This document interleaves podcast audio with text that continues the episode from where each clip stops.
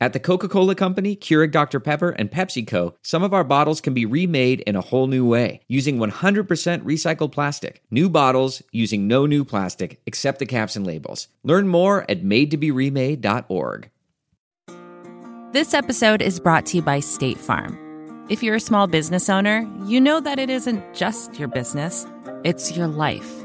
And whatever your business might be, you want someone who understands. That's why you might want to check out State Farm Small Business Insurance.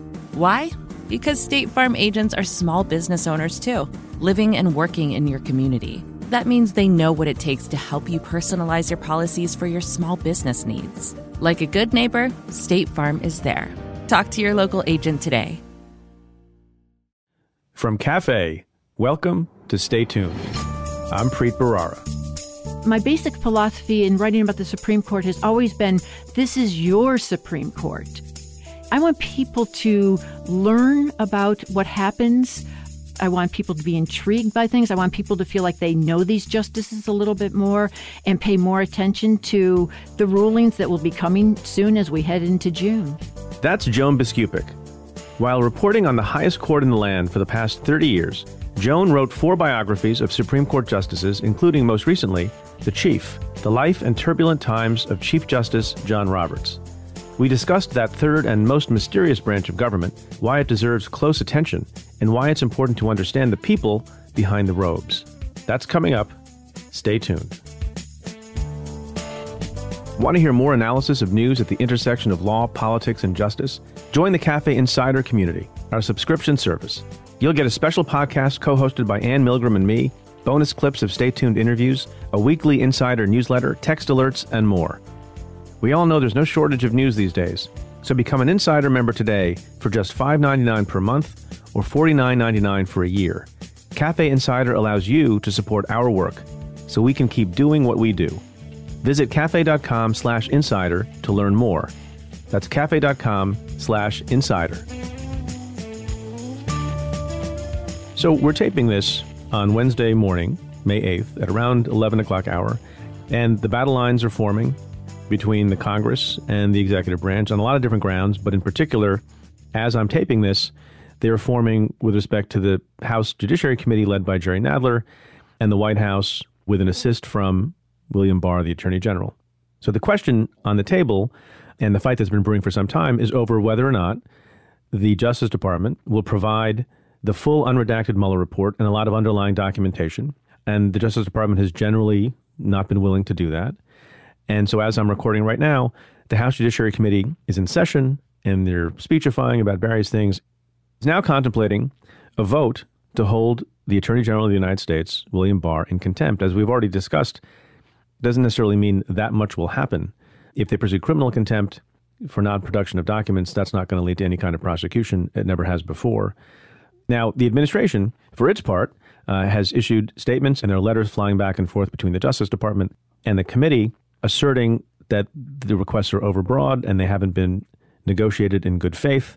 And just this morning, uh, before the House committee began meeting and having their discussion about the contempt proceeding, Attorney General William Barr wrote a letter to the president, which has been released, essentially saying, well, not essentially saying, let me quote from it. I'm writing to request that you make a protective assertion of executive privilege with respect to Department of Justice documents recently subpoenaed by the Committee on the Judiciary of the House of Representatives. So the letter then goes on for some paragraphs to talk about the kinds of things that have been requested, the power of an administration to assert privilege because of sensitive intelligence sources and, and methods, many reasons why those materials shouldn't be given to a committee.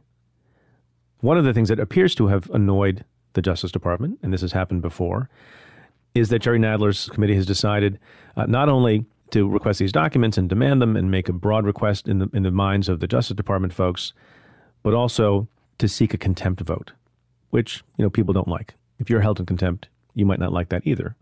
Eric Holder was held in contempt at one point over the non-production of documents relating to the Fast and Furious issue some years ago, and I remember being in the building. He didn't like it much either.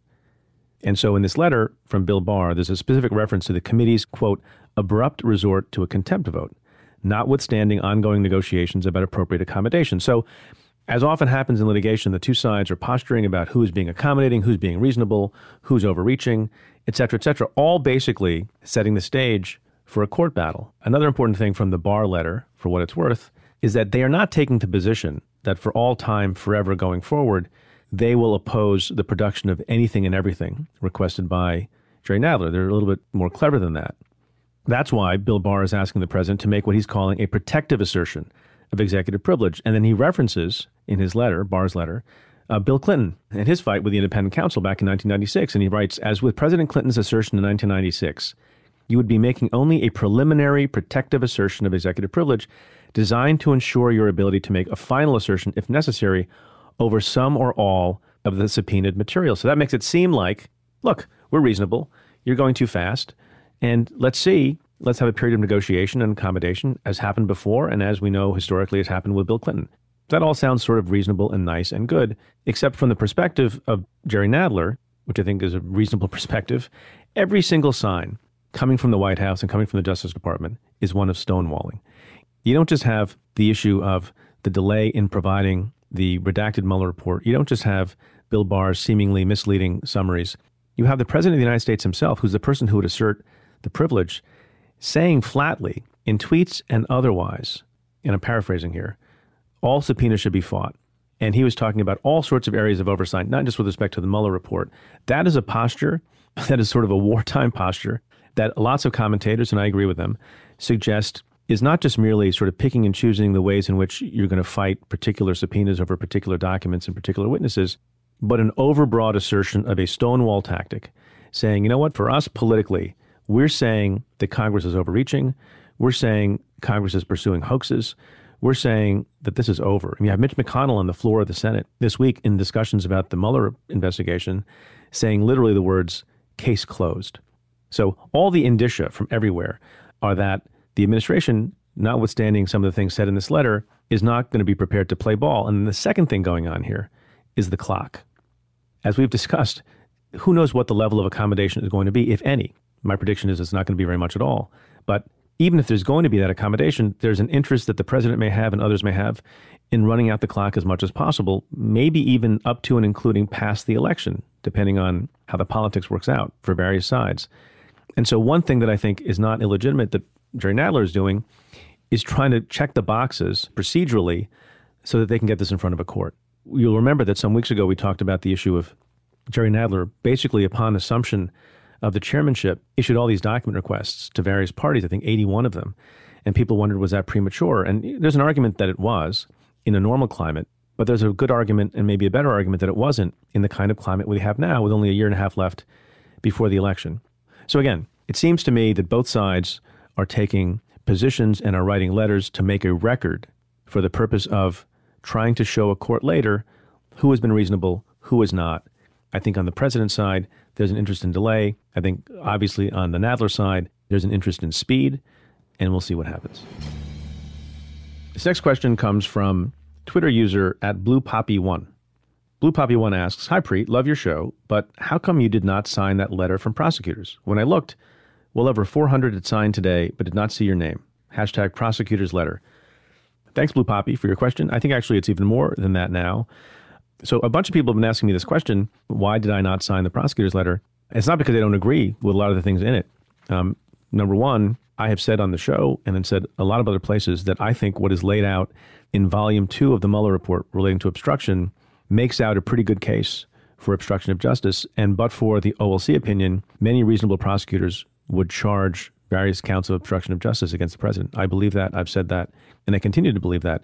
It's not my habit to sign on to letters like this, uh, even though I I endorse largely what they're saying, and I think it's an important statement to be made. And it's important that it's a bipartisan letter or a statement made from people who are on both sides of the aisle, uh, who served ably in the Justice Department. And it's a powerful letter, and the power comes from lots and lots of people, you know, coming to the same conclusion about it. I'm fortunate enough to have other places where I can talk and speak in my own words as opposed to signing on to some letter written by other people. I like I do on the podcast and I do on the Insider podcast, and I do on CNN and in other places. So I don't want anybody to think that I don't believe the president obstructed justice. But even more importantly than that, I think, is that I believe Bob Mueller thinks the president obstructed justice. And so I would like to see what Mueller himself says on this question of why he didn't make a decision one way or the other, given my agreement with lots of commentators I've seen that when you read the way that the evidence is presented on obstruction, in an ordinary case, you would have expected at the end of that volume would have been a recommendation to prosecute. I note that there's some other folks too who also have their own platforms who have not signed on to the letter but have said things similar to this and seem to agree with the sentiments of the letter. Those include Chuck Rosenberg, Sally Yates, Jim Comey, and I'm sure I'm forgetting some others. But I applaud the letter. I think there's a lot of value in having lots of people from different sides of the aisle, and I hope it gets some attention. Hey, Preet, it's Sam from Vancouver. Uh, just wondering, what's the difference between telling a lie in public uh, to the media versus telling a lie under oath? Thanks. Congratulations on the book and love the podcast. Sam, thanks for your question. And that's one that's been, you know, circulating around this show and lots of other places over the last couple of years because there's been a lot of lying going on and a lot of demonstrable lying going on. The difference is one is a crime and one isn't. Lying to the media, for what it's worth, may not be patriotic and American, but it is something I'm not aware of any criminal law or any state or local law that makes it a crime, which is why you don't see people hauled off to prison when they make misstatements to the press. Depending on the circumstance and depending on what lie is told to the press, there could be potentially defamation or libel action brought against someone who's victimized by those lies. But other than that, it's not a crime. Whereas, as we've been discussing for a long time, and we've seen lots of cases along these lines brought by Bob Mueller and other folks, if you tell a lie knowingly, uh, that's material to a federal agent like an FBI agent. That's a violation of 18 United States Code 1001. We've seen a lot of people charged with that kind of crime, including Michael Flynn, the former national security advisor. If you lie to Congress, that is also a crime, as we saw in the case of Michael Cohen, who pled guilty to lying to Congress. And there are various kinds of perjury for lying under oath in a court proceeding or some other kind of judicial proceeding. Now, over time, there have been some who have said that a sitting United States president owes a duty of honesty and candor to the public. Um, it has also been suggested, although I don't see much appetite for this these days, given what people have tolerated with respect to Donald Trump, that a president who lies to the public, lies to the media in a way that's demonstrable and clear on a repeated basis, that could form a basis for an article of impeachment. I believe, among other people, the notorious Ken Starr has suggested that. I don't expect that will become the basis for any article of impeachment, but it's worth thinking about and talking about and also complaining about. This next question comes in a tweet from Sally Snowflake. Good name. Question for Atpreet Bharara. Would it be typical practice for special counsel and or U.S. attorneys such as SDNY to provide info slash evidence to state AGs to assist them in prosecution of state crimes? Hashtag AskPreet. That's a good question. Uh, without opining on any specific cases where that might have happened, uh, it doesn't happen all the time, but it's ordinary practice. When I was the United States Attorney, there were occasions where we would investigate something, see if crimes had been committed, realize that there was not a high likelihood of being able to prove that a federal crime had been committed, but there was misconduct such that we should make a referral and share evidence with and maybe even hand over evidence to a sitting district attorney or sometimes the New York State Attorney General. Uh, and that's to make sure that you know we're all on the same page in protecting the public and holding people accountable. And just because we're not able to pursue something because a federal statute doesn't permit it, so long as it's in the interest of justice and it advances some public purpose, we would often share material. And the reverse is also true. I, I recite an entire matter in, in my book, in fact, where the Bronx DA's office uncovered a crime on the part of a sitting state assembly member, shared information about that with us, and then we worked together in a coordinated way to try to bring other public corruption prosecutions. So, yeah, it's sometimes the case that folks, if they can't bring something, are stingy about it and they let it die. But on other occasions, sure, people who are state, federal, local prosecutors are supposed to be working on the same side for the same team, meaning the public. And so, if it's appropriate to share information, they will. And I presume that would be the case here. Now, there, are circumstances in which the feds, namely a U.S. Attorney's Office, think that they can exclusively handle a case. And even though some other investigative agency or some other prosecutor's office also has an interest in it and want information, you know, there can be negotiation over sharing it, but often, or sometimes at least, the feds will not want to share because they don't want other people messing up their case. So it depends on the circumstances. I would imagine in the cases that we're talking about here, involving the special counsel and SDNY, if it's appropriate, they will certainly share. This question comes through an email from Kathy, who writes I did not hear anyone ask Barr what he would have done if Mueller had recommended that the president be indicted. Seemed an obvious question. Any guesses as to what he would have done? Thanks, love the podcast and the insider. Thanks, Kathy, for your question. Well, I suppose one of the reasons that people didn't ask the question is that I think the answer is fairly obvious given everything else. I mean, in this circumstance, Bob Mueller looks like he left the question about obstruction to Congress, and Bill Barr swooped in and said, even if I assume the fact is true, set forth in the report, no crime here, no obstruction based on the law and the facts. And even though Bill Barr took great pains to say that his decision of essentially exoneration did not have to do with this Office of Legal Counsel interpretation that we keep talking about that says a sitting president cannot be indicted, I think Bill Barr would accept and accede to that mandate as well. So if for some reason Bob Mueller had decided not to, although he says very clearly he does, accept the conclusion by the Office of Legal Counsel from some years ago that a sitting president cannot be indicted and prosecuted, if he somehow decided otherwise and recommended prosecution, I think there might have been an even shorter response from Bill Barr saying, on the one hand, no, you can't do that because of the Office of Legal Counsel opinion. And then he might have said, in any event, even if Bob Mueller had not recommended that, we think that separate from the OLC opinion, for all these other reasons that we already know about, he shouldn't be prosecuted. I can say, though, it would have been an interesting conflagration, I think, in the public, in the media, and in the Congress had Bob Mueller recommended something like that.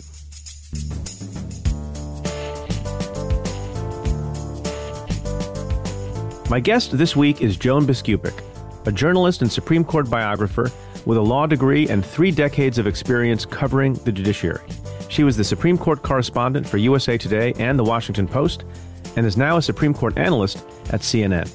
We talked about her new book on Chief Justice John Roberts, partisanship on the court, who is the smartest justice on the bench today, and which two justices used to date in college. That's coming up. Stay tuned.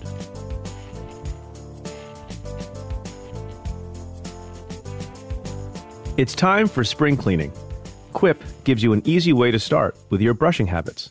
As one of the first electric toothbrushes accepted by the American Dental Association, Quip can help pave the way to a healthier mouth and mind in just two minutes, twice a day.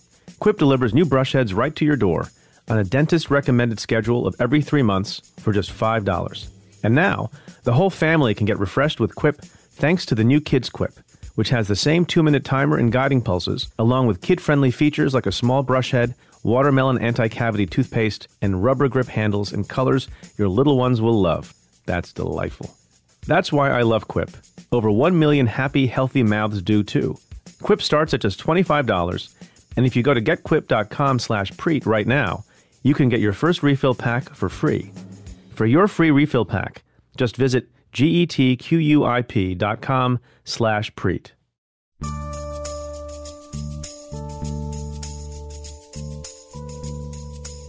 Joan Biskupic, so glad to have you on the show. Very exciting for me. Thanks, Preet. I'm so glad to be here. So you have this book that's very interesting with an imposing picture of the Chief Justice of the United States Supreme Court.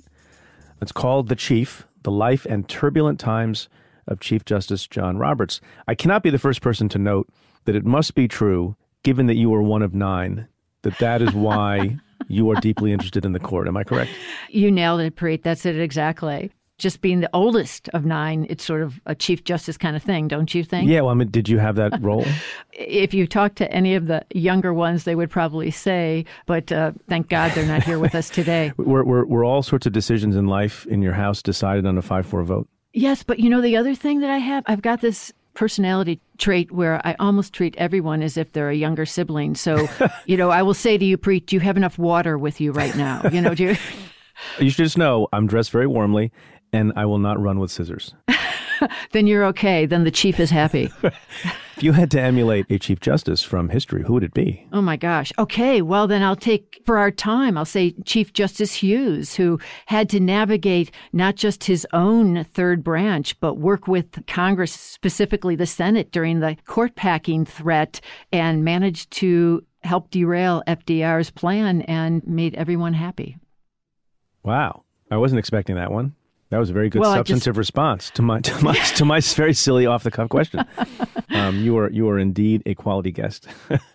Let's talk about this book. So this is not the first book you have written about a Supreme Court justice. You've written about Sandra Day O'Connor and Antonin Scalia and Sonia Sotomayor. So how, how do you pick? Because you got a lot. Well, I do. I do. And I started with uh, Justice O'Connor back in the early 2000s. I was intrigued by her, not just as the first woman on the court, but she was the only former elected official on the bench during her whole tenure. And I had always covered politics pre before I started covering law in the court. I was a yeah. political reporter, so I was interested in how this former Arizona legislator came to Washington and knew how to count votes. She knew how to work the back room. So I always thought of her as a politician on the court. So that intrigued me. But when I was doing research on her for that book that came out in 2005, I spent a lot of time in the Reagan files, and that got me interested in Justice Scalia, who I thought was a real manifestation of the Reagan movement. So I moved from her to him. And I was also intrigued by his first Italian American heritage. Talk about uh, family dynamics. He was not only an only child, he was the only offspring of his generation. So he had this intriguing family history that he brought to the right. bench and was always, you know, the center of attention. And I had 12 on the record interviews with him that really helped me understand him. And then with Sonia Sotomayor, that was not a straight bio. That was more of a political history of how did she become the first Hispanic on the court? Because you remember all the competition through the years first George H.W. Bush's administration and then the Clinton administration, you know, different people jockeying, and then it becomes her. And I wanted to write about that.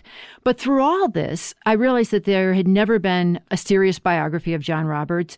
And as you know, as well as anyone, we've had 45 presidents, but only 17 chief justices. So when all this turmoil with Donald Trump is over, and it will be over someday. John Roberts will still be the Chief Justice appointed for life, and he will probably he could easily serve uh, two or three times as long as he's already served now, which right. is 14 years. He was very young when he got appointed. So let me ask you about those other books for a second.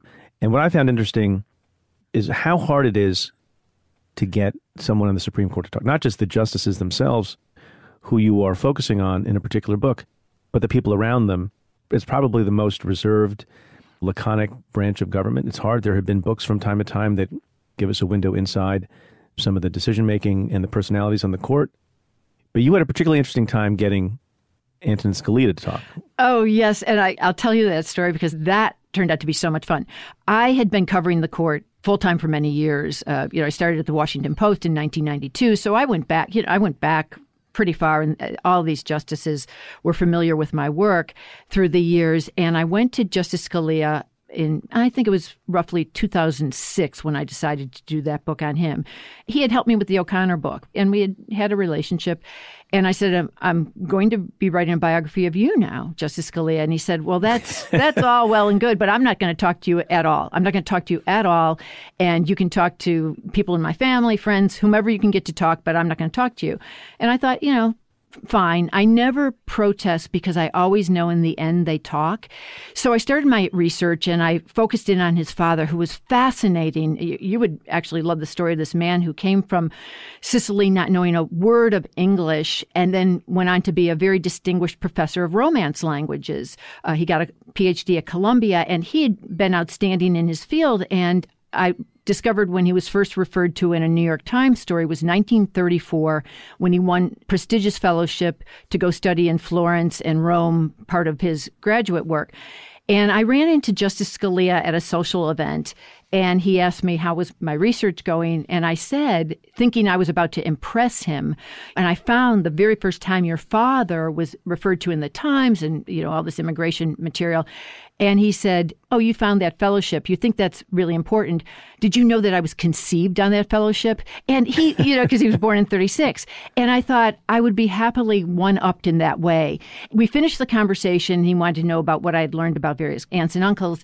And he called me the following Monday. That was on a Saturday. He calls me on a Monday and he says, What else did you learn? What did you learn about my Uncle Vince? It was like not cousin Vinny, but Uncle Vince so I went to see him, and he was so excited about what I was learning about his family that he ended up giving me 12 on the record interviews. And I have to tell you, Preet, I know you know you have been in the offices of various important people who've sat with reporters, and you yourself have sat with reporters over time.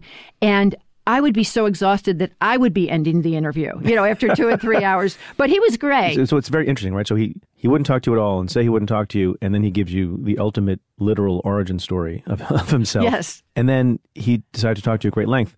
Did you just sort of lob a question and he went on for hours or did you have to guide the conversation? Well, I wanted to guide the conversation because I, I needed certain things. You know, I wanted definitely lots of childhood information. I wanted material that would bring him to life in, in the book. But I also wanted to challenge him on things he had said. Uh, you know, the duck hunting trip with Dick Cheney that everyone remembers that did cause litigants to challenge his sitting on that case. Uh, you know, all sorts of things that I needed to ask him about. And the good thing with him is that he was ready for those questions. He wanted, he never said to me, Why would you ask me that kind of question? He wanted to fight back. He was a lot of fun and he was so colorful. So, you know, I just let the tape recorder run, but you do want to eventually write the book. So you need to cut off certain Yeah. angles. So I did have to steer him, of course. Did you ever try to liquor up a justice to get them to talk more freely? Well, it, where I ran into Scalia at the social occasion, it was a wedding, and he was drinking, and I was happy to say to uh, my companion, you, "Would you want to get him another drink?" You know. I see. I see your techniques, Joan. Hey, I see. this was a man who really knew his wine. He knew his cigars. cigars. He- yes, you know who I'm speaking of here. if I remember correctly, and we'll cut this if I don't remember correctly, because you have false memories at my age. when I was working in the Senate and I was preparing for Supreme Court hearings, and we'll talk about John Roberts that I participated in for Senator Schumer at the time, I went back and I watched literally 10 to 12 prior Supreme Court confirmation hearings. And one of the most interesting, maybe the most interesting, uh, or it's sort of close with Ruth Bader Ginsburg's confirmation hearing, but Scalia's confirmation hearing, where he introduces his family and is a great storyteller and very witty and very funny and interesting, whatever you think of his judicial rulings. Did he have a pipe or a cigar You are at the table? You are remembering that so well, so you don't have to cut that out. He had a pipe, and he actually At the Judiciary Committee. Yes, he was actually during the hearing. he was actually a smoker. And just as a quick aside, when the Reagan administration chose then Judge Scalia from the D.C. Circuit, Robert Bork was in contention, and there were some questions about who might live longer, who was in better health. And Scalia was always a smoker, and he was like, "Oh, I'm not smoking now, just an occasional pipe." You Right. know. Some people have suggested, and I wonder how you react to this. Is it premature to write, you know, a definitive biography of John Roberts? He's been on the court now almost 14 years. He's still a fairly young man at, I think, 63, He just turned 64. 64. Should you have waited? What kind of assessment can you make in the middle of someone's tenure? Like you yourself just said, he could serve many, many, many more years. What was your thinking in doing this book now? And that's a good question. And I get that especially from law students who are, you know, the students of judicial biography, you know, people who are long gone. The Chief Justice himself said, This is too early, give me time. And I approached these books not so much as a historian, and in fact I'm not a historian, but as a as a journalist and as someone who wants to explain the most powerful institutions in America and let people see how the Supreme Court is affecting it, their lives. He only got more important to the nation's law during my research. When I began this, uh, Justice Scalia was alive and Anthony Kennedy was the controlling deciding vote. And now John Roberts is. So why him even back then in late 2015, early 2016, when I decided to go for this? I thought, here's a person who very few people understand his role in American government. Very few people understand who John Roberts even is. He cast the deciding vote in the Affordable Care Act case in 2012. He wrote such an important ruling in the 2013 Shelby County versus Holder case. He is already doing so much, and I am at the scene to tell people about that. You know, you just talked about the access I've had to justices. I felt like I was uniquely positioned to do this. And then the most practical reason, Preet, is if I waited until John Roberts was long gone, I would be long gone too. Sorry to say. Um, you should quit the smoking. One thing I want to ask you before we continue with John Roberts: Did you ever hear from the justices after your book's published with a reaction or a review? Uh, yes, I do. Uh, usually subtly because they don't want to like outright say anything.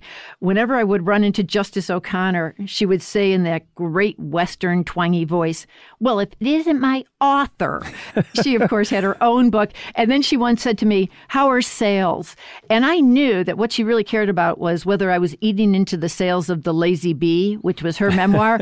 and I, I said, "Trust me." Justice O'Connor, I am not eating into your sales at all, at all. Uh, and Justice Scalia, to his credit, even though there were plenty of things he did not like in that book, he kept seeing me and he was helpful in interviews uh, after that book came out in 2009. So you hear from them, but not as as directly. And on this one, I have already heard from other justices, but I haven't gotten a full assessment yet from my main subject. Okay, well, the other justices, they um, happy unhappy, uh, quizzical? Well, he, here's this. If I've heard from them, it means that they're okay. But I haven't heard.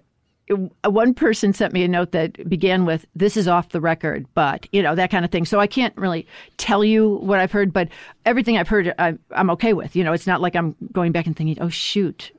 oh, shoot. That went wrong. This may be an odd question. Do you care that much? Is it important what they think? No, uh, well, you know, you don't want to be reckless about anything, but what I even said to the chief as I was going along, I'm not writing this book for me. I'm not writing it for you. I'm writing it because my, my basic philosophy in writing about the Supreme Court has always been this is your Supreme Court. I want people to learn about what happens at the top of the third branch of government. I want people to be intrigued by things. I want people to feel like they know these justices a little bit more and pay more attention to the rulings that will be coming soon as we head into June. Let's talk about the role of the Chief Justice. What does it matter who the Chief Justice is? A few minutes ago, you said that one reason why John Roberts became more important, even though he was already the Chief, was that he then also became sort of the deciding vote. Some people call it the swing vote because Anthony Kennedy left the court. Is it more important to be the Chief Justice or the swing vote if there is one on a court? Probably in terms of the substance of the law, Anthony Kennedy proved that it's important to be the man or woman who gets to cast that, that final fifth vote. But the Chief Justice's work is quite important. The, the phrase first among equals has been used, but it, it's more than that. First of all, he runs the oral arguments, he runs the private conferences, and essentially, you know, sets the table as cases are about to be discussed he describes the legal issue. He starts off the discussion. He is the holder of the so called discuss list, in which they decide which of the many, many, many petitions the court receives are even talked about in conference. All the other ones are automatically rejected. So he has a lot of power. And then when he's in the majority after a vote and he is more often than not in the majority, he decides who writes the opinion. He assigns that opinion. There are a lot of lawyers who listen, but there are a lot who aren't. Once the vote is known and it's understood who's in the majority and who's in the minority on a particular question of law that's been presented to the court, why does it matter who writes the 30 or 40 or 80 or 100 something page opinion? Oh, that's a great question. I'm glad we'll have a chance to tell people about that. What often matters as much or if not more to the bottom line vote in a case is the legal rationale. And that's what the author of the opinion starts to develop. Now, he or she has to have five votes for that, but the author is essentially setting the rules that will be then used in other cases because the vote affects the outcome between the two individual litigants before the court at that time, but then the actual holding and how it's explained in the opinion is what lower court judges then read and apply to subsequent disputes across America. Any particular case where you think that an assignment, either in Robert's tenure or otherwise, changed history or altered how the law was interpreted by courts? Well, the very most important ones he's kept for himself. Think of, you know, the Affordable Care Act case. Think of Shelby County versus Holder. You mentioned Shelby County a couple of times. Remind people what that case oh, was. Oh, sure. That's the one where in 2013, a five justice conservative majority seriously restricted the reach of the 1965 Voting Rights Act particularly affected a provision of the law that had required certain states and municipalities that had a history of discrimination to get prior approval for any kind of election law changes just to ensure that they would not discriminate against African Americans, Latinos, or other racial minorities. So it was sort of a, a safeguard uh, that let the Justice Department have a hand in what was happening out in the states, potentially discriminatory rules that would affect the franchise for minorities. So let's talk a little bit about the life and turbulent times of John Roberts. Uh, as, as we, you and I were discussing informally before we started taping, I worked on the Senate Judiciary Committee during the period when Sandra Day O'Connor announced her retirement. And John Roberts was nominated first to be an Associate Justice of the Supreme Court, and then later that year, because Justice Rehnquist passed away over Labor Day weekend in 2005, my first year working in the Senate, then John Roberts was renominated to be the Chief Justice. So for me, it was kind of a crazy time.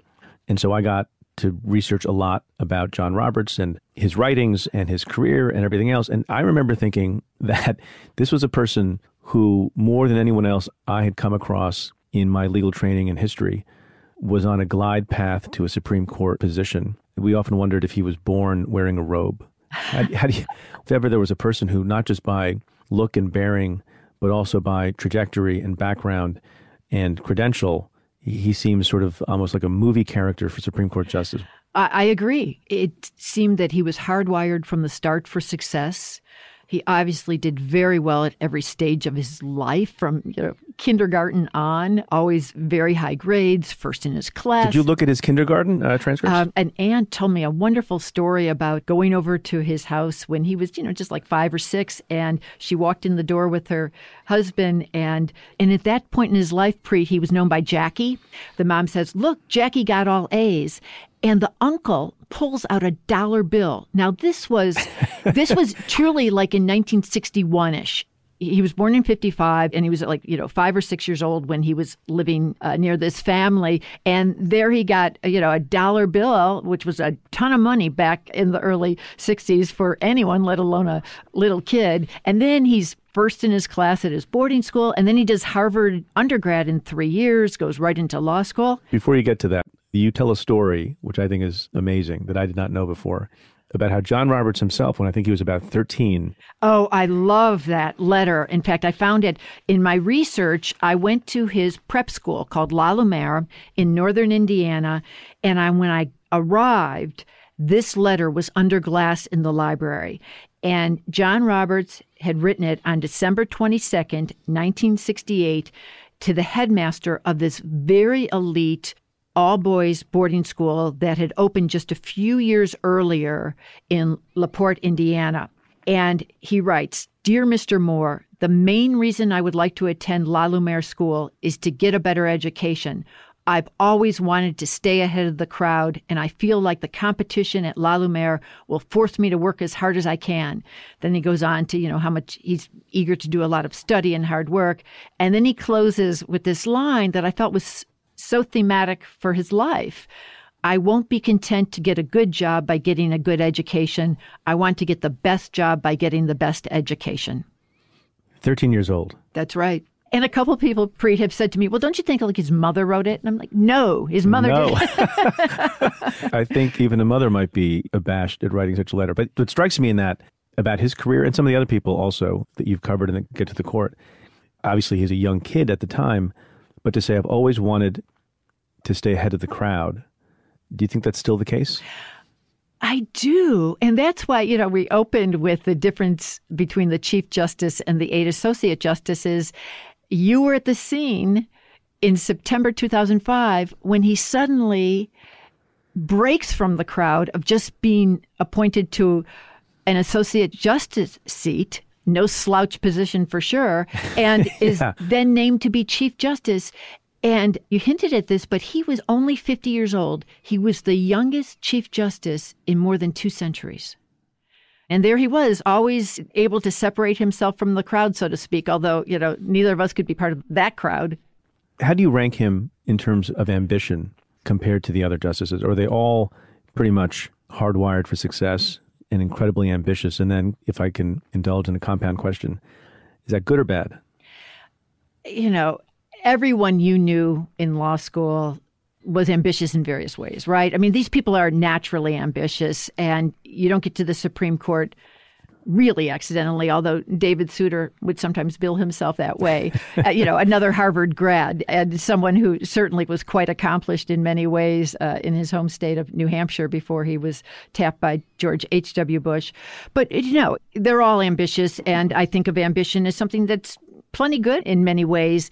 The one thing about John Roberts is he doesn't want to be seen as ambitious. He tended to resist questions about strategy and being tactical. I think that, you know, there's some people who feel like it can be nasty business, but face it, Washington and New York are filled with people who plotted out their life and said at age 13, perhaps not that they want to stay ahead of the crowd, but they might have felt that way. Did he face, based on your research, any setback? That was exactly the kind of question I was always asking people when did things go wrong for John Roberts, essentially? And the event that probably comes closest to that occurred in 1992, on January 27th, 1992, when he had just turned 37 years old.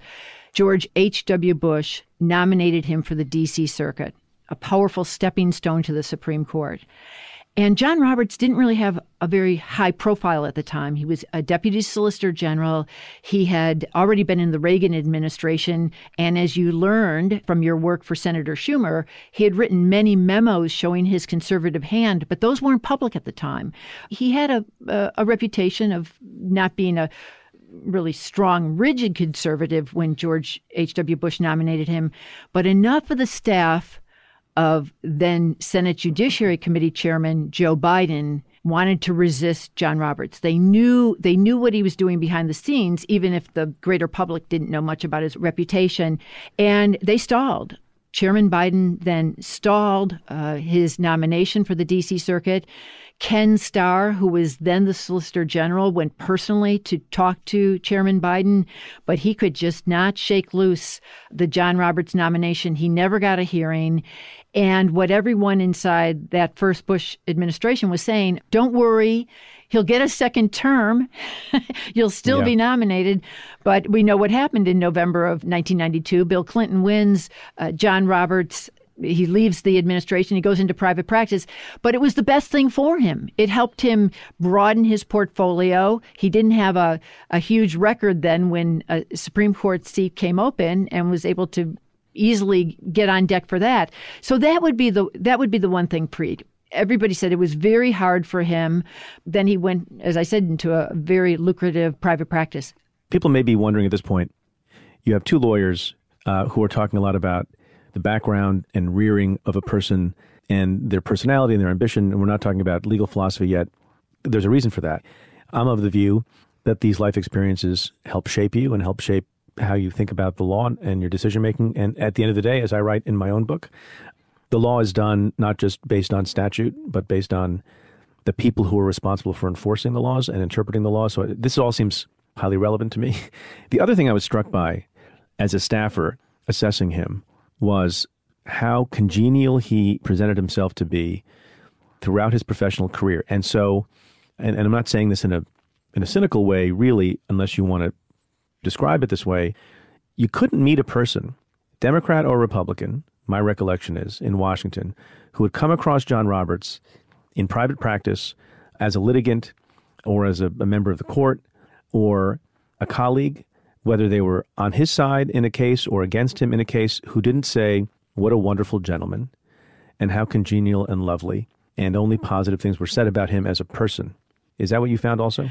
Well, here's here's something that happened.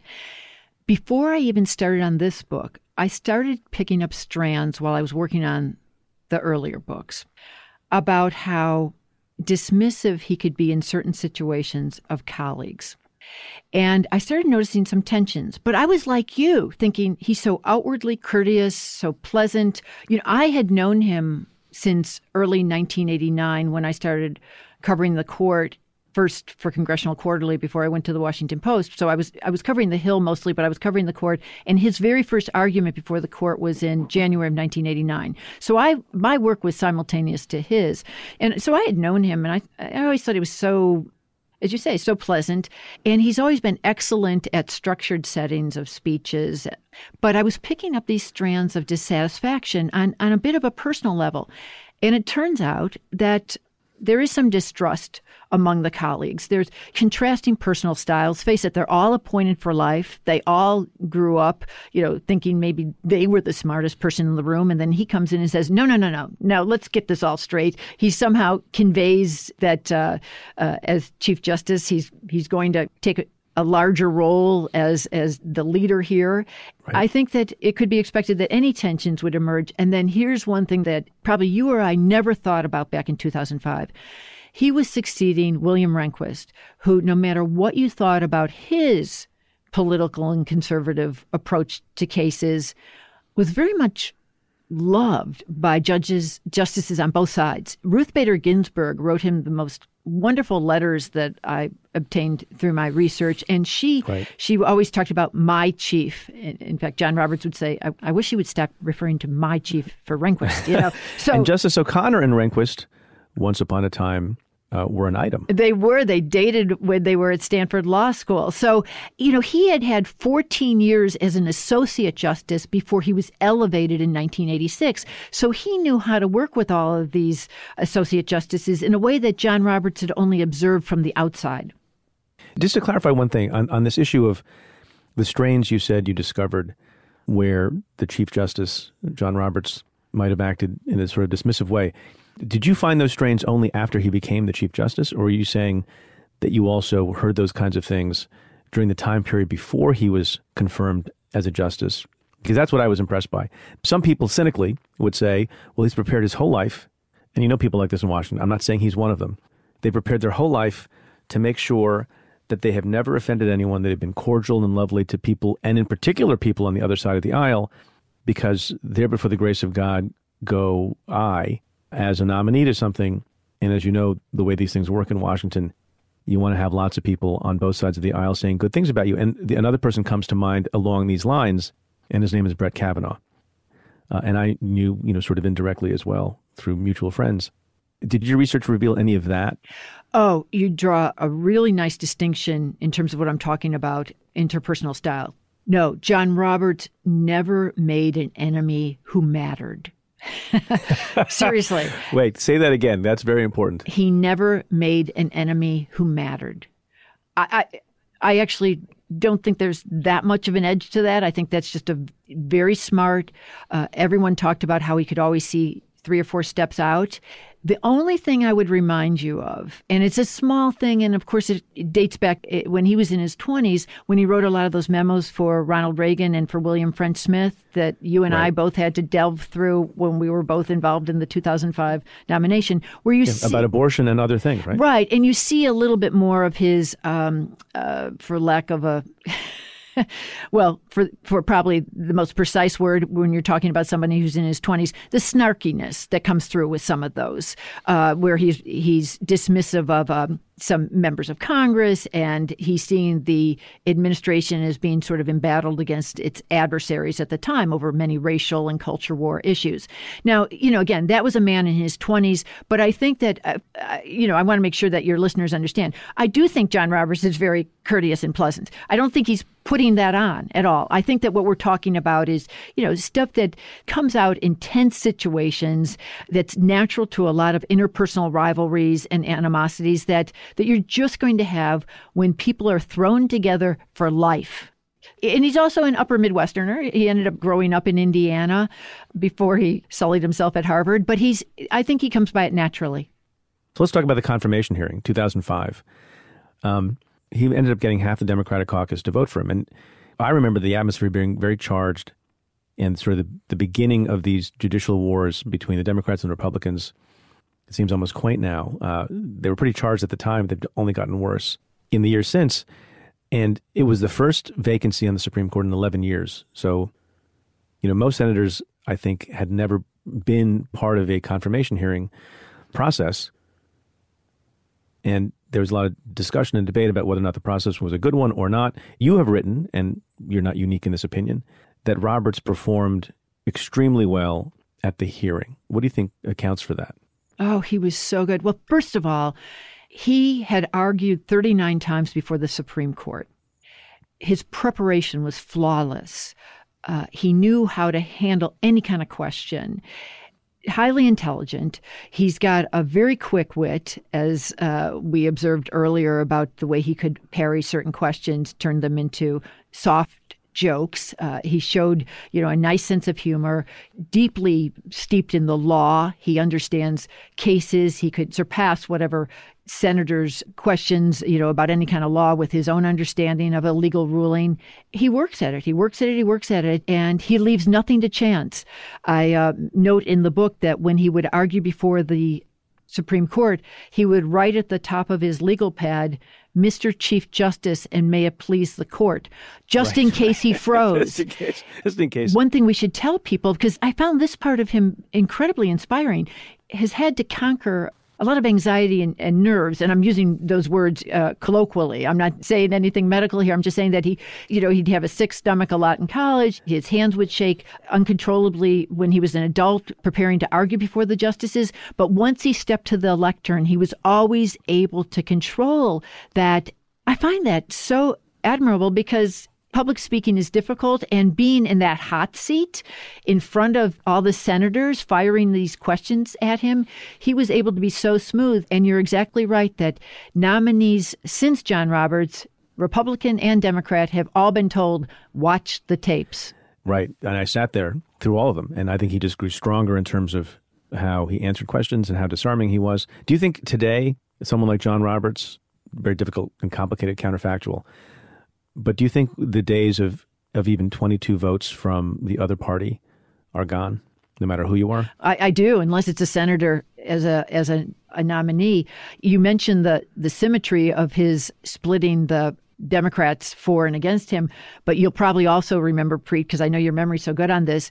Senate Judiciary Committee Chairman Patrick Leahy voted for him, but Senate Minority Leader Reid didn't. Actually, was, uh, Leahy was uh, the ranking ranking member, so he he even right. split the leadership. Pat Leahy on one side and Harry Reid on the other.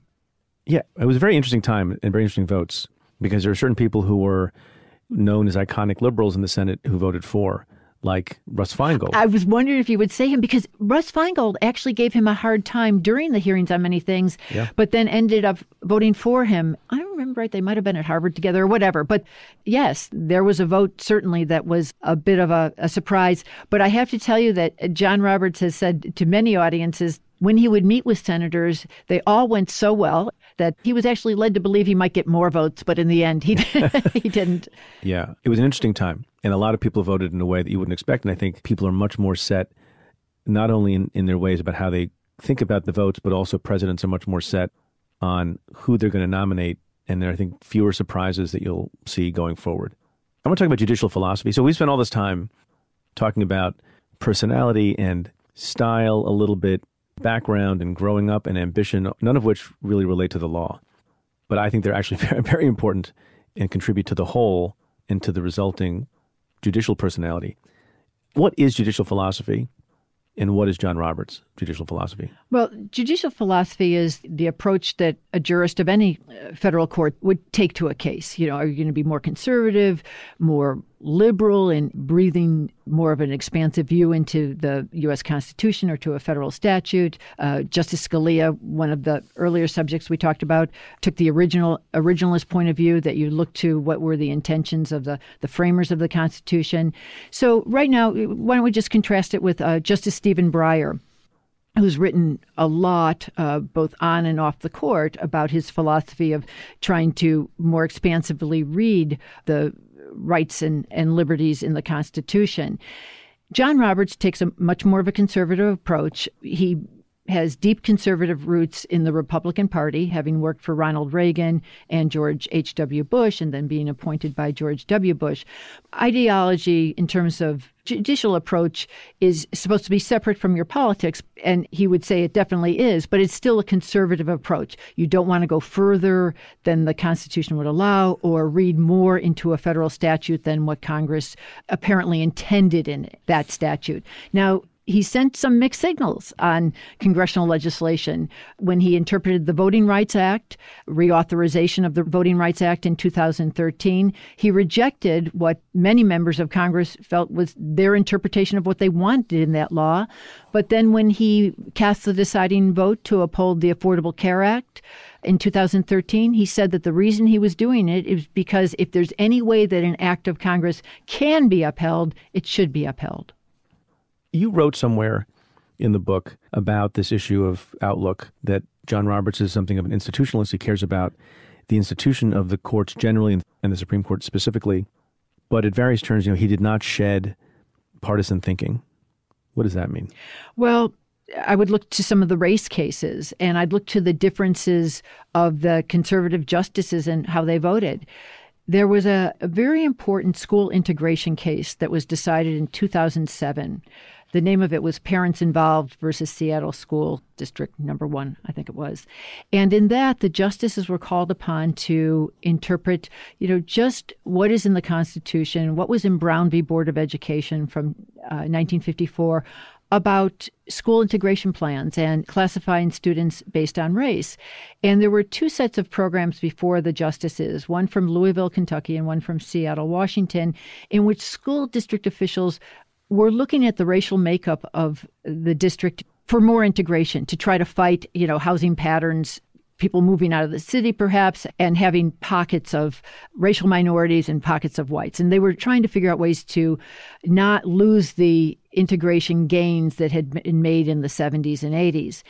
And John Roberts interpreted Brown v. Board of Education to forbid that. And that idea that school integration plans should be regarded in the same way as school segregation was something that Justice Anthony Kennedy, a fellow conservative, wanted to affirmatively separate himself from from John Roberts on. I think that was an instance where John Roberts took a view that uh, many rightly argued was a more radical rather than institutionalist view of what the principle of Brown v. Board stood for. He's so strong about his racial view that remedies do more harm than good, that that's something that has really countered the institutionalist view.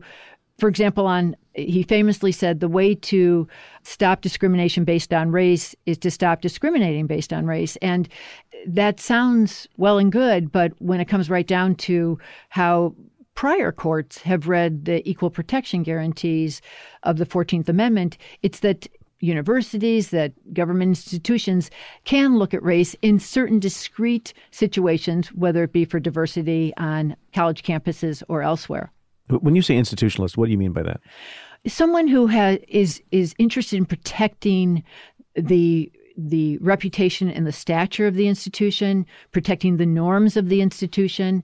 He has uh, said that um, when he thinks about past chief justices, and considers his own potential legacy. He said, You probably won't be regarded as the great Chief Justice John Marshall, but you certainly don't want to be regarded as Roger Taney, who, of course, was the author of the Dred Scott opinion. So he's interested in how history will regard him and how history will regard the Supreme Court during his tenure. I should just note that uh, before he decided to go to law school, he actually thought he was going to get a PhD in history, and he has remained a real student of history and always wanted to stay ahead of the crowd, as, as we right. as we discussed. You mentioned the Affordable Care Act vote, and that's one that obviously had a lot of impact that you can see on people's lives, unlike some other cases where it takes a while for people to understand what has changed in the country with respect to how they go about taking care of themselves or working or anything else. And it's also the subject, obviously, of a lot of political debate and discussion. Conservatives not happy with John Roberts because he cast a deciding vote upholding parts of the Affordable Care Act. And you describe what's fascinating that not everyone appreciates that John Roberts didn't come sort of out of the box knowing that he was going to vote a particular way. There was a bit of churn in his thinking and how he was going to vote. That's exactly right. I discovered in researching the chief that he changed course multiple times. He was initially part of a majority of justices who voted to strike down the individual insurance mandate. You know, the one that, you know, that's what we called the requirement uh, that everybody had to have health insurance. That was the heart of the law. So he votes to strike that down, but then he also votes to uphold the expansion of Medicaid for people near the poverty line. And over two months of negotiations that took a lot of effort on my part to find out about, uh, he shifted on both. And the final tallies were 5 4 to uphold the individual mandate, which was a, a, reversal, and 7 to 2 to curtail the Medicaid plan. And that came after only weeks of negotiations and trade offs among the justices that John Roberts himself orchestrated. So, what the heck was going on there? I think there it comes down to several factors. Let's remind everyone what was going on in 2012. We were in an election year. Every one of the Republican candidates for president was saying, you know, that he or she would repeal the law. Uh, it was a very tense time. It was President Barack Obama's signature domestic achievement. There was so much in the air politically. But then also, I think John Roberts was also mindful of the fact that this had been a long time coming for the health industry, which he had represented in his private practice in many ways. And I also think that in the end, part of his move might have been concern for. We just talked about his institutionalist mindset, worries about the legitimacy and legacy of the Supreme Court, his own legitimacy and legacy. And I do say perhaps he might have had a change of heart about Congress's taxing power, although that was never voted on in conference Preet. Mm-hmm. I use yep. the word conference just because that's what they call their private meetings. That was never even put to a vote. He, on his own, when he was writing the, the opinion, then relied on Congress's taxing power. The original vote was on Congress's power under the um, Commerce Clause. You used various terms to describe that thought process, including caring about the reputation of the institution and other sort of things that sound nice. There's there's a word that in this context is uh, is pejorative, is negative, and that is political. Was that a political decision? I do say that through at least one lens, you could you could definitely have said it was a political decision. And I, would use political the way I started this conversation, referring to Justice O'Connor as somebody who politically knew how to maneuver for votes, uh, having been a politician herself. Yes, I think that. Well, this is what I definitely say is that it certainly added a dimension to a man who always insisted that he decided cases based only on the law, that he was only calling balls and strikes. I think other things definitely came into the calculation here. You know, plenty of people think that he did a lot of good with this, that it was a important decision for the Supreme Court not to have struck down the individual mandate and to have saved the law but it wasn't what it appeared to be on the surface is is my main point that there were many right. other things going on is the court political and if so is that a criticism of the court or is it necessarily political in some ways? I think it's always going to be political in some ways. First of all everyone gets there based on a political process. And now especially individuals are chosen through a very politicized process. Uh, as we saw with Neil Gorsuch and uh, Brett Kavanaugh, certainly, you know, the Federalist Society worked closely with the Trump administration to make their choices, and then both sides girded for political battle. And John Roberts himself has said out loud that he worries that when people see a justice ascend the bench after such a political process, that people will necessarily think that the justices are political and they're naturally going to have a some political antenna up but I don't know if that's always going to be such a bad thing because you know the, court has to operate within a, a broader context. Some people would say that taking a more liberal ideology to the interpretation of the Constitution was also influenced by our political atmosphere. So there's politics and then there's politics. Well, talking about politics and the rhetorical battles in politics that have been going on, it's very seldom that I go someplace and I don't get asked a question about what the current president, Donald Trump, says about judges, you know, calling out particular judges by name. And one would imagine that, that over time, you know, that takes a toll on members of the bench. And the top judge in the federal system is obviously the Supreme Court Chief Justice John Roberts, about whom you've written a book. And he's quiet, quiet, quiet. People like John Roberts tend not to speak outside of the annual report he does or the opinions that he writes and I guess occasional talks, but those are fairly minimal. And then uh, right before your deadline for the book, I know it was a difficult book to write for a lot of reasons, including there kept being news that affected your your writing and affected issues that you were discussing in the book.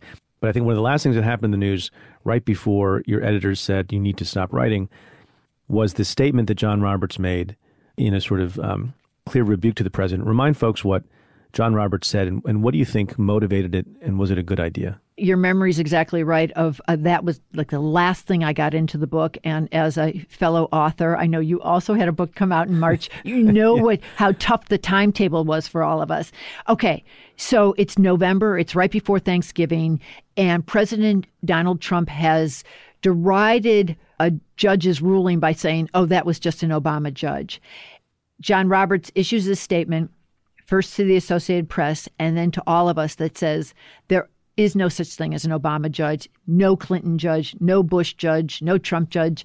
We're all judges trying to do the right thing. I'm paraphrasing, of course, yeah. but his point was you can't automatically define a judge by the president who appointed him or her when I immediately, like you, went on TV to talk about that, a couple times an anchor would say, "But don't you always say who appointed these justices? Yeah. You know, you're always making a point about it." And I say, "Yes," and I'll tell you what the difference is. President Trump was essentially asserting that a jurist is going to automatically vote for him vote along his interests because of having been appointed by Donald Trump or vote against his interests automatically because uh, he or she was appointed by President Obama. John Roberts, of course, wanted to take all politics out of it. Not just that it was finally time to say something against President Trump, because I think he's worried that that's infecting the public mind. Just as you said, that people are believing that the court is too political and that it should just be regarded as another branch. And John Roberts is always telling audiences the third branch is different. We're not elected. We are not political the way the executive and legislative branches are. I think he's not just worried about what conservatives are thinking and how much they might be buying into what President Trump is saying. I think he's also worried about some of the talk we've had from progressives about packing the court. So I think he's trying to put the Supreme Court on a higher plane and protect it from the political turmoil we're experiencing right now. It was not, you know, he didn't put it in as nuanced a way as you did he, he, was sort of a version of Obama's. There's no red America, there's no blue America, there's the United States of America, which has a soaring rhetorical value when delivered from a podium, maybe in a large convention hall. It didn't ring quite as true given the complexities that you describe, because it is the case that people talk about who nominated someone. And it is also the case, as we've discussed at some length here, that there's some predictability with respect to someone's judicial philosophy and ideology depending on who appointed them. And that's why presidents are less likely to make mistakes like some conservatives say was made with David Souter. But your point is a good one, and that is it doesn't necessarily have to be so, as we saw with John Roberts and the Affordable Care Act. But I think, you know, Roberts in a way overstated it. And I wonder if that if that helped the court or not, and if his audience was his brothers and sisters on courts throughout the country, or if it was to the public or it was to both? I think to both because I do know that several lower court judges were urging him to say something because they're the ones who are getting most of the flack from the president. You right. know, because they're the ones that the president thinks are against him, where he has asserted, you know, just wait till things get to the Supreme Court. That's when I'll get my way. So uh, John Roberts was being encouraged by his brethren, so to speak, to speak out. But I also think he wanted to provide a broader message about the Supreme Court being different and neutral and not part of this political system. But everyone listening to your show has probably followed the census case and the question of whether there'll be a citizenship question. Many of the people who, who are listening right now probably remember the very politicized case of Trump versus Hawaii over the Muslim ban last year that turned out to be a 5 4 vote, conservatives versus liberals. Yeah it looks like from oral arguments that we might have another 5 4 ruling on whether suddenly a, a, census question should be added to the 2020 census, which many people believe will depress turnout and uh, keep Hispanics and immigrants from responding. While you're making predictions about the future on Supreme Court cases that are before the highest court in the land, what about some other things that people were talking about with, I think, great concern after Brett Kavanaugh was confirmed like Roe v. Wade. Do you think that Roe v. Wade is not for long? I think it's going to be diminished over time. I am not certain that John Roberts wants to be leading a court that outright reverses this landmark ruling, whether you like it or you don't like it, that's been around since 1973. Uh, I think that would, frankly, be you know turning the court into a very political item in an election year or right. or down the road. So I don't I don't see him voting to overturn it outright, but I do see uh, John Roberts able to get a majority to increase the regulations on a woman's right to choose abortion. Right, but that's also it's very strange, and it goes to a theme that we've been discussing, and it might be perplexing to some people. On the one hand, you would think, well, if John Roberts thinks that there's no particular right to privacy that is espoused in Roe v. Wade, and he has a view of the law, and a case came before him that he should vote the way his belief of the law tells him to vote, as opposed to thinking about these other considerations, thinking tactically and or strategically, because because one one could say there shouldn't be a difference between scenario A, which is John Roberts would have to be the deciding vote to gut Roe v. Wade, versus a different scenario in which he would be one of you know six or seven, where he would be more comfortable but not be the decisive vote. Do you follow what I'm saying? It, I do. It's confusing. Why is it, isn't that confusing to people? It, it is, but I'm I'm going to quote Clarence Thomas for all the people who are wondering. Well, gosh, you're you're just presuming that they're making political decisions along with legal judicial decisions. And Clarence Thomas actually said that late in 2018 when the justices sidestepped a question that was subject to a, conflicting rulings in the lower courts, and it had to do with uh, Medicaid reimbursements and Medicaid services that Planned Parenthood was providing in, in certain states, and some Republican controlled states didn't want to do the reimbursements for some of the services that Planned Parenthood was providing. It had nothing to do with abortion, it just had to do with care for needy people. And it was a question over, you know, who could who could actually bring a, a certain lawsuit against the state for who qualified for Medicaid. But Planned Parenthood was one of the named parties. And the court denied the appeal. Justice Thomas wrote an opinion saying essentially you're chicken. You don't want to weigh in on something that's very important here. He said that you know it only required four justices to accept the case but five to actually rule on it. And clarence thomas wrote a, a dissenting opinion from the court's denial of this appeal brought by states that had lost in lower courts and said we should weigh in when there are conflicts in the in lower court rulings and just because this is a, a political issue with a party with reminds people of abortion we shouldn't run from it. Now, I'm paraphrasing that part. I'm especially right. paraphrasing the part about your chicken, but that was basically that was basically his point is that you're avoiding this just because it's politically fraught. And John Roberts might say to himself, "You bet." Yeah, so what is the better approach? Well, I, am not going to sit in judgment of which. You're the chief ju- You're the chief justice of your family, Joan. We've already established that at the outset. So we need to hear from you on this. Point. Okay, I, I actually think it might serve the country to wait on some of these issues. Things are just so fraught and tumultuous right now. I would be happy for a week or two when you know the biggest news. had to do with something, you know, from the Midwest yeah. rather than something from Washington. I could go on with you for 100 hours. So, can I ask a few quick semi lightning round questions before I get to some personal things? Okay. All right. Should there be term limits on Supreme Court justices? No. I'm not going to ask you to explain because this is a lightning round. If you can explain in 10 well, seconds. Let me just say that that's born of everybody's unhappiness right now. I think it's it's yeah. an idea of the moment. And I think if we were ever to go to that, it shouldn't be just in the heat of the moment. Okay. What about you use the word packing, which is a loaded term. Do we need more justices? No, I think that's another thing. It's been 150 years, Preet, since Congress set the nine justice number. It's been at a high of 10 and a low of five over the years, but we've lived like this for 150 years. Let's wait and see what happens over the next couple of years before we jump to something like that.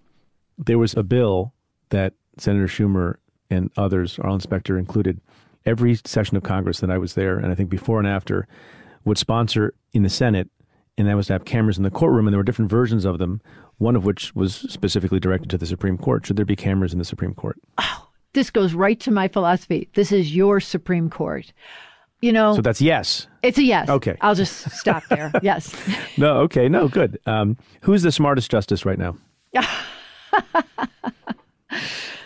Man. okay. Oh, you're saying it's a man. You're saying it's a man. It's- no, I'm going to say it's Interesting. Uh, you know what I'm going to say? I'm going to say it's the eldest justice because the eldest is always the smartest. That's Ruth Bader Ginsburg. Oh, well, that's pretty good. Who's the most popular on the on the court? I think Elena Kagan, she's definitely trying to get anybody who's going to go out of her way to go hunting with Antonin Scalia, cross the aisle, go hunting with Antonin Scalia after herself probably never even picking up a firearm. That's someone who's working on her colleagues in the spirit of Justice O'Connor. She had a particular background that I always thought was suited to that kind of effort. Uh, and I know her a little bit, not a, not a ton, but some. I think being the dean of a school, whether it's a college or a law school, she was dean of the, of the law school. I think you, you have to balance so many things and have to make sure that you are a good listener to so many different constituencies over whom you don't actually have power because all the faculty has has tenure. I've always wondered if that made her uh, as good as she is at getting along with folks. I've always thought that. I've actually thought that because, of course, academic wars are so brutal over like nothing. And also, she was the one who really worked hard to bring one or two more conservatives up to Harvard, you know, pleasing those on the right a bit. So she's very attentive to the interests of a of a crowd. Yeah, we just were talking about someone who likes to uh, stay a step ahead of the crowd. Uh, she definitely likes to listen to the crowd. Who's the best writer on the court? Ooh, John Roberts is fabulous. John Roberts is an excellent writer. When he was at Harvard, you know, he did it did undergrad in only three years. He essentially came in at sophomore status. He immediately won awards for his writing and his history papers. He's very, very good. Justice Kagan is also good, but John Roberts. There were so many times Preet, when I was writing this book where I thought, hey, if he were writing this, it'd probably be really good. How do you compare his writing to Scalia's? Oh, well, Scalia's was so, uh, Scalia's was much more visual. He was always uh, giving you something to see as he wrote, whereas John Roberts tends to be a little bit more literary, a little more playful. They're both fine, fine writers. I have to say, Justice Scalia would be much more overtly snide. Well, we could go on and on. There's so many fascinating things to talk to you about. The book, again, is The Chief The Life and Turbulent Times of Chief Justice John Roberts. I encourage everyone to buy it and read it. Joan Biskupic, it was wonderful to have you on the show. Thank you. Thanks. It was so much fun. Stay Tuned is presented by Cafe. The executive producer is Tamara Sepper. The senior producer is Aaron Dalton. And the Cafe team is Carla Pierini, Julia Doyle, Calvin Lord, Vinay Basti, and Jeff Eisenman. Our music is by Andrew Dost. I'm Preet Bharara. Stay tuned. Hey folks, Cafe recently launched something to help you keep on top of today's news cycle the Cafe Brief. It's a free newsletter that recaps news and analysis of politically charged legal matters sent twice a week. Sign up to stay informed at cafe.com slash brief. That's cafe.com slash brief.